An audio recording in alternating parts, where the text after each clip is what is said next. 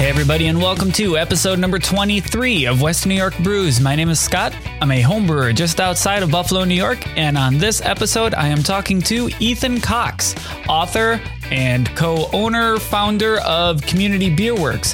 His book, Buffalo Beer the History of Brewing in the Nickel City is a must read if you are a fan of Buffalo history and Buffalo beer. We're going to be talking about the overview, the the quick bird's eye view of Buffalo brewing history. If you want the deeper look at it, you should definitely pick up the book. I believe it's on Amazon. You can definitely get it. You can get it from Community Beer Works.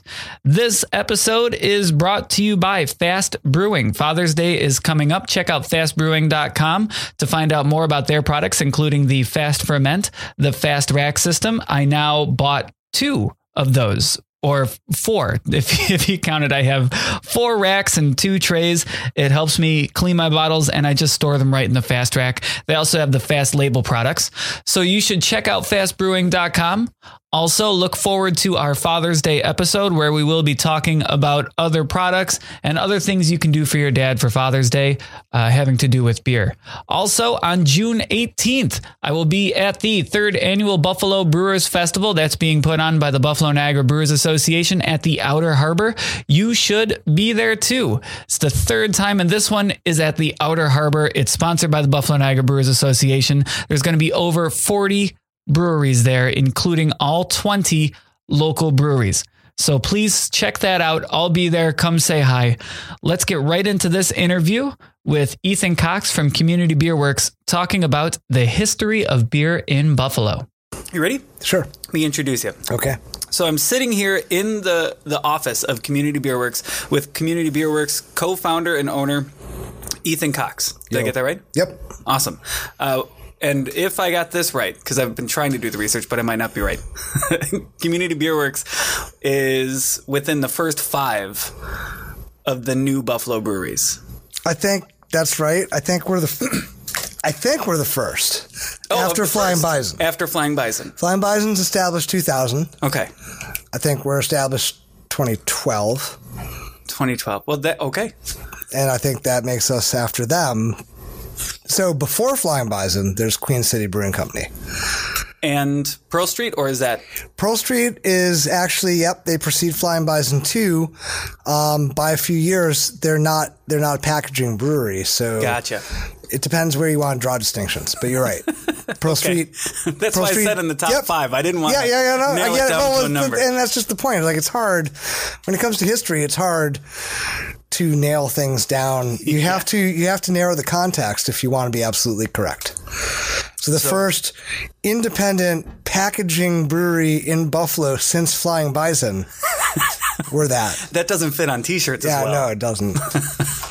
So this type, I, I always hesitate to use the word resurgence because it happens to be the name. This Jeff. this uh, renaissance Yes. of beer Sure. in Buffalo Yes. was is probably the what the third wave of brewing in Buffalo. If. Hmm. You again, mean you want, you want to go back to 1812 or something? If we go like, all the oh, way we back. go all the way back. To to Black Rock Right. and the village of Buffalo.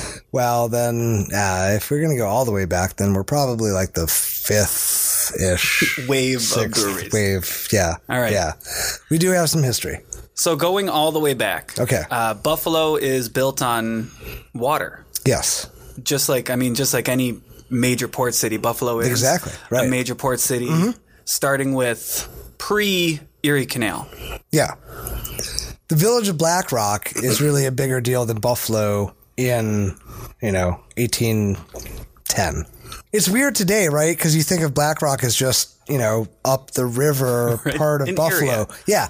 But it was a separate community on its own trajectory uh, prior to the completion of the canal. If, if Buffalo had not managed to get the end of the canal, if Black Rock had won the end of the canal, then uh-huh. we'd be talking about the greater Black Rock region, Right. I'm sure. And this is through an arm wrestling contest. Yeah, yeah, right, exactly. Yeah, yeah, yeah, yeah, yeah. You know the story. Yeah, yeah, exactly. So, twist of fate Yeah. or strength. You know, Buffalo ends up winning the canal, and so Buffalo ends up being the city. But so, as far as brewing on the Niagara frontier, or whatever you want to call it, in the early 1800s, Right. um, pretty well documented. The first advertisement about beer is a guy named Joe Webb. That advertisement appears twice in the Black Rock Gazette uh, in in late 1812, and he says basically, "Hey, I have a brewery." If you got barley or malted barley, especially, I will trade you that now for beer later. nice. You see that ad, I think, placed twice, and then you don't really see it again, but it's 1812. So I think we all gather that. Right. I don't want to spoil anything. I've read both of the books, right, right. but that was shortly before uh, we got burned down. We did, we did. In retaliation, we, it like should be there. it should be noted that we burnt down stuff on the Canadian side first, and they were all like, "Really? That's what you're gonna do? Okay, fine. we got your number." And they they torched everything from from Queenston or Niagara Falls, whatever current Niagara Falls to Buffalo, including. Black Rock and uh, Joseph Webb's brewery.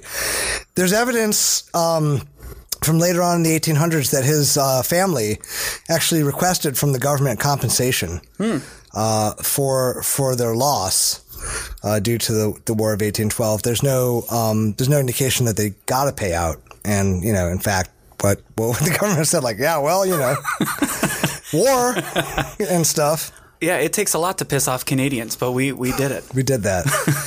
so after him, we don't really have like there are many years between 1812 and the mid 1820s when any kind of indication of brewing in Buffalo picks up. You have to assume somebody was doing it, but we don't. I mean, history is this way. Sometimes you don't leave any trace. So the next little indication of history is not even uh, our research. So me and, and Mike Rizzo did the research in Buffalo Beer. Um, there's couple other guys in town, um, John Eisen and Dave Mick, who are both also um, super excellent Buffalo beer history uh, researchers, historians, and storytellers, and collectors, especially in the case of Dave.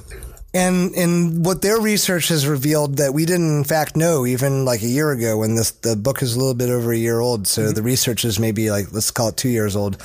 These guys have in that interim put together a little bit more of the story between 1812 and let's say 1832 when when the city is founded formally, and figured out that um, you know, the, the first person really probably brewing in Buffalo proper in, in 1825 was a guy named uh, Minard Dox.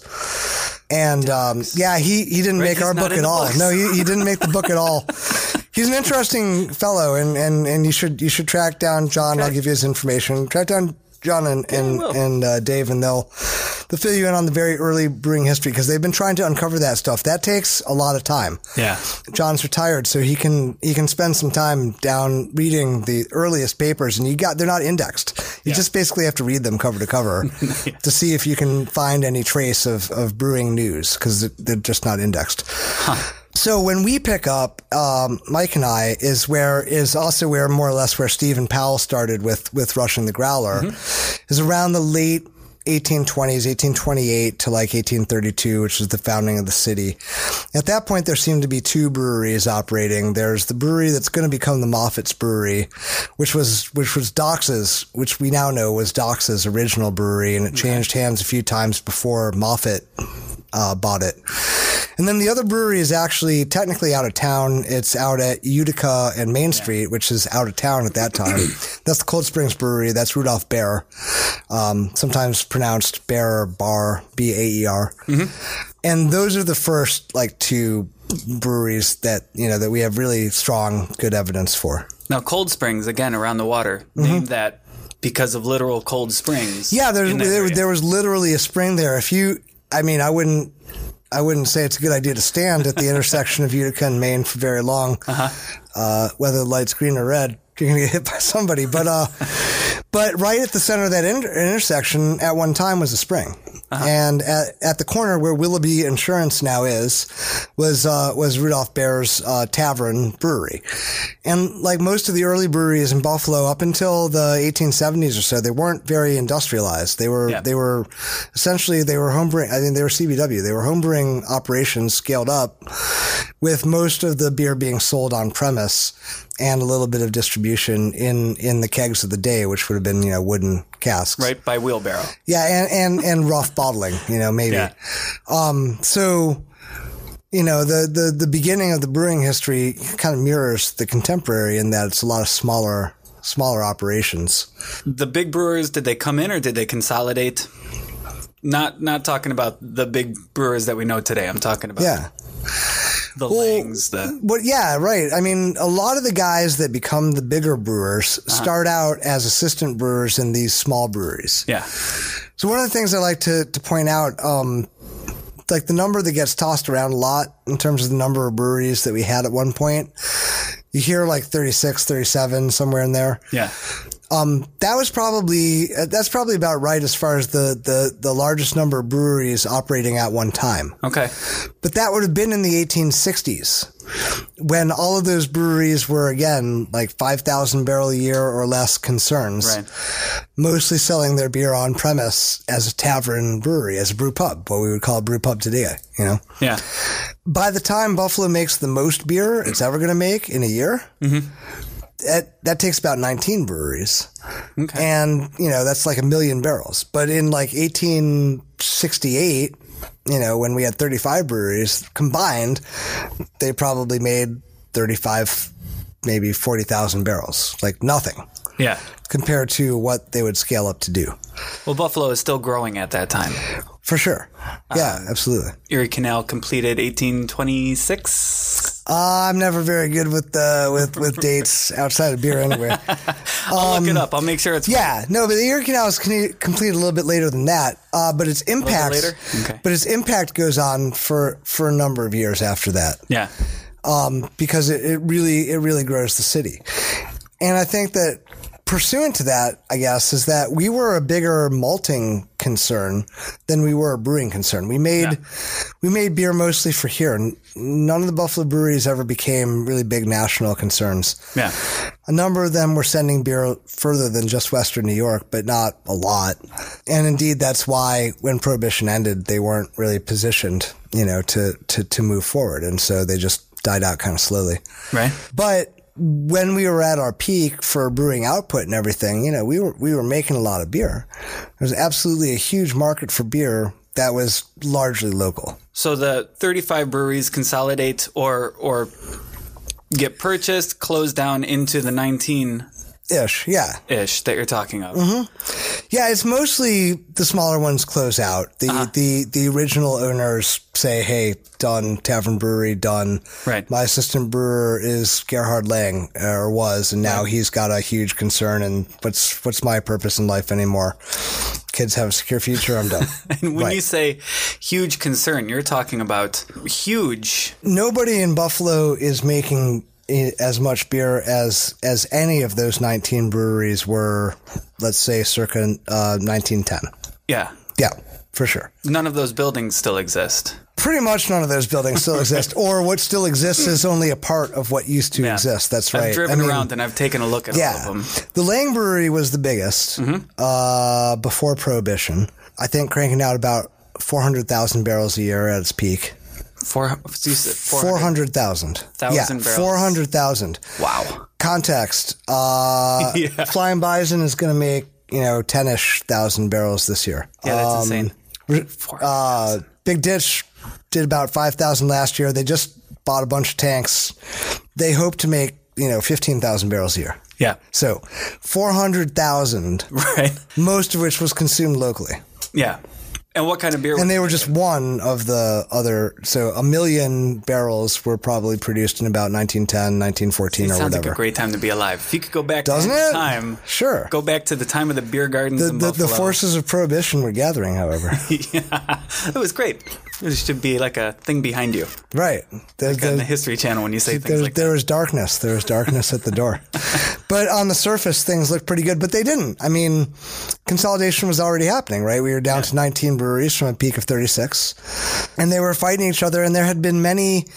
When you read through the book, you'll find two or three places where you talk about the rumors of consolidation. Mm-hmm. If if any of those efforts had ever come to pass, um, we might have had a Pabst, we might have had a uh, a Budweiser, we might have had a Miller, we might have had a brewery that ended up with sort of a national presence before prohibition just in time so that after prohibition they could kind of pick up where they left off and, and make a name you know and continue to make a name for themselves. Yeah.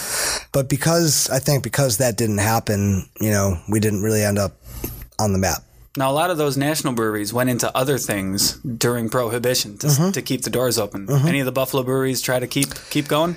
Uh, yeah, some did. So, uh, uh, Lang's uh, did the most in terms of spinning off other companies. They had um, a dairy, they had meat processing, um, and the, the Lang's Creamery bottles and, and crates are still actually pretty easy to find on, on eBay. They had a bakery concern, um, and then they did real estate because uh, before Prohibition, breweries outright owned uh, retailers, bars. Yeah. And so they were actually pretty good at wheeling and dealing on real estate. Um, you know, Simon Pure had like 170 or 140 something properties in the city. They were bars mostly. So, uh, they, you know, so Lang's in particular, you know, spun off a real estate company as well.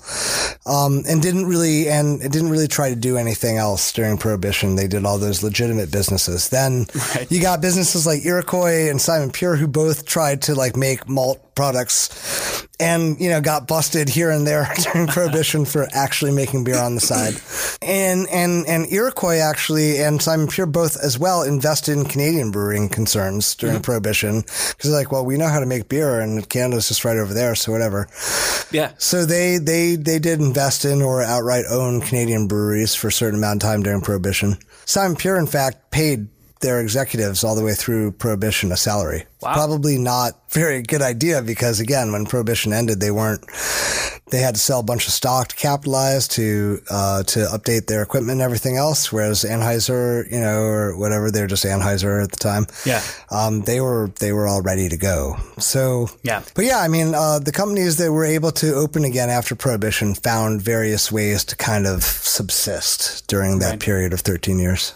But didn't didn't last. I mean, Iroquois lasted until what the '60s. Both Iroquois and Simon Pure closed in early 1970s. Uh, 71 and 72 are both in 71. Depends what you want to call their closing date. But yeah, basically 71, they're both done.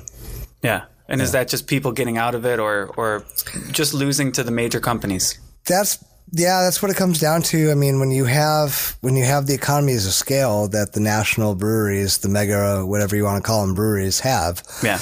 they can um it's it, it's sort of predatory capitalism i guess you, you can target a market and say okay for this market for a year we can afford to sell the beer under cost so you know we'll take a loss in this market but in other markets we're making money so it's not a big deal and what we're doing is for our long term you know we're assuring it because by selling the beer so much cheaper than local breweries can we're undercutting their market and putting them on their heels Yeah. and if we put them out of business, then we can get our prices back up to where they actually make us money and people are stuck with us. So there you go. Makes sense. Mm-hmm. So I think they just picked a market and then Buffalo was the market they picked by the late 60s and said, hey, screw it. These guys are done. Yeah. They just flooded it with cheap beer until everybody was basically on their heels or out of business. And then that's it. Done. So this cheap beer that was flooding in, do you think? I mean, because we kind of adopted certain types of beers in, in Buffalo prior uh-huh. to this renaissance. Uh-huh. Is it is it these companies kind of forcing the taste on the people, or do you think it's the the taste of the people kind of shaping the way that these companies are brewing? That's a good question. I, I think it's both. Um, and I don't, I don't say that to hedge. I say that because having given it some thought, I don't, I don't think people who, who like Budweiser or choose to drink Bud, I, we just had this Budweiser buyback program. So this Yeah, is like yes, kind, it of, was. kind of in my mind.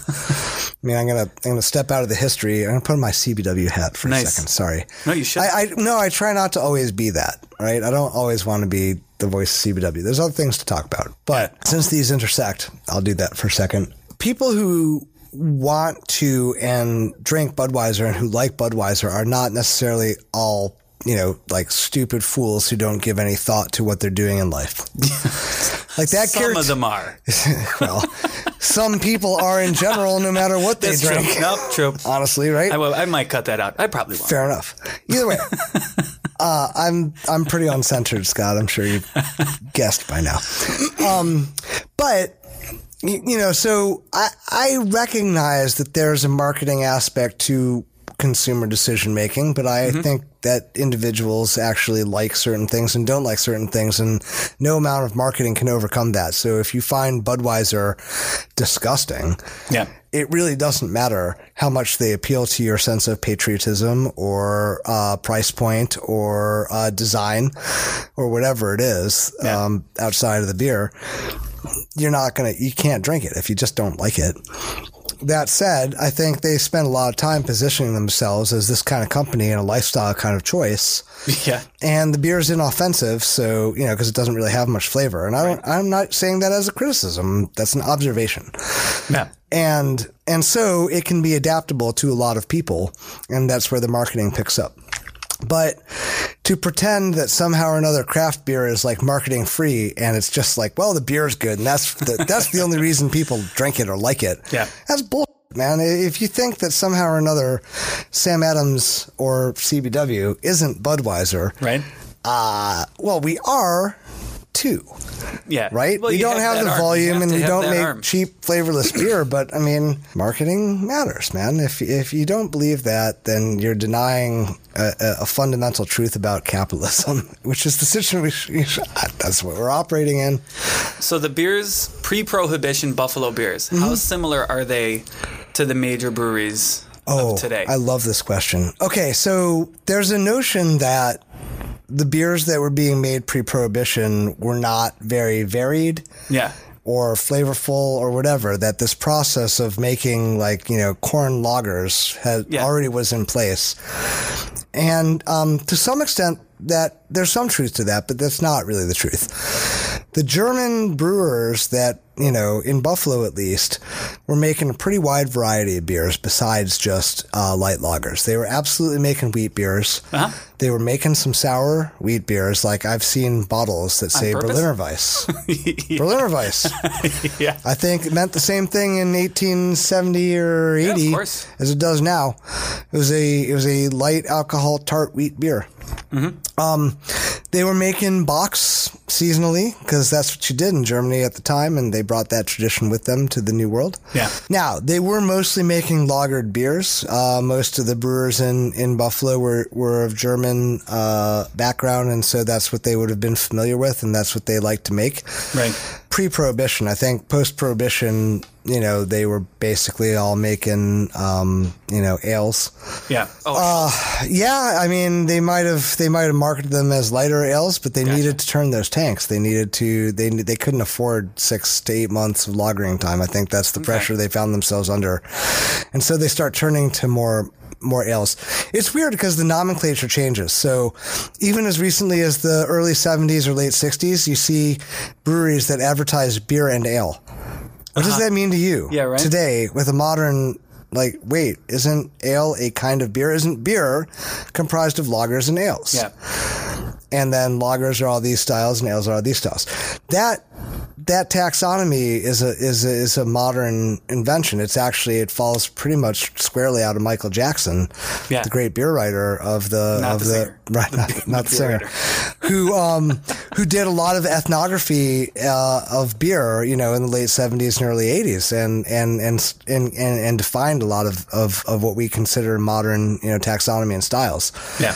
But, you know, in 1959, uh, beer and ale would have been distinct, and beer would have meant lager, Yeah. and ale would have meant ale, like we kind of think of it. You know, prior to Prohibition, most of the breweries were making lagers, and where they were making ales is because they were making wheat beers, but they would have called them weiss beers, and they wouldn't have said they were ales using ale yeast. They would have just said, well, you know, they're weiss beers. Was there a, was there a, a stigma to the ales? I don't think so. Uh, Okay. but, well, yeah, in a sense there was. So the Moffats were the only ale and porter Yeah. brewery, and by like the 1890s, they were the only ones left. And their ads even say that, like, "Hey, we're the only people still making ales and porters." So they were continuing the British tradition Yeah. that existed before all the Germans showed up and brought their lager yeasts and, and their industrialization and whatever else. Um, the Moffats, and they're one of my favorite breweries in the history just because of that fact. Like all the way up to Prohibition, they clung to this. We make we make ale and porter. Yeah. I'm like, right, and and and flour and soap and everything else you can to stay in business. Yep. Totally get that.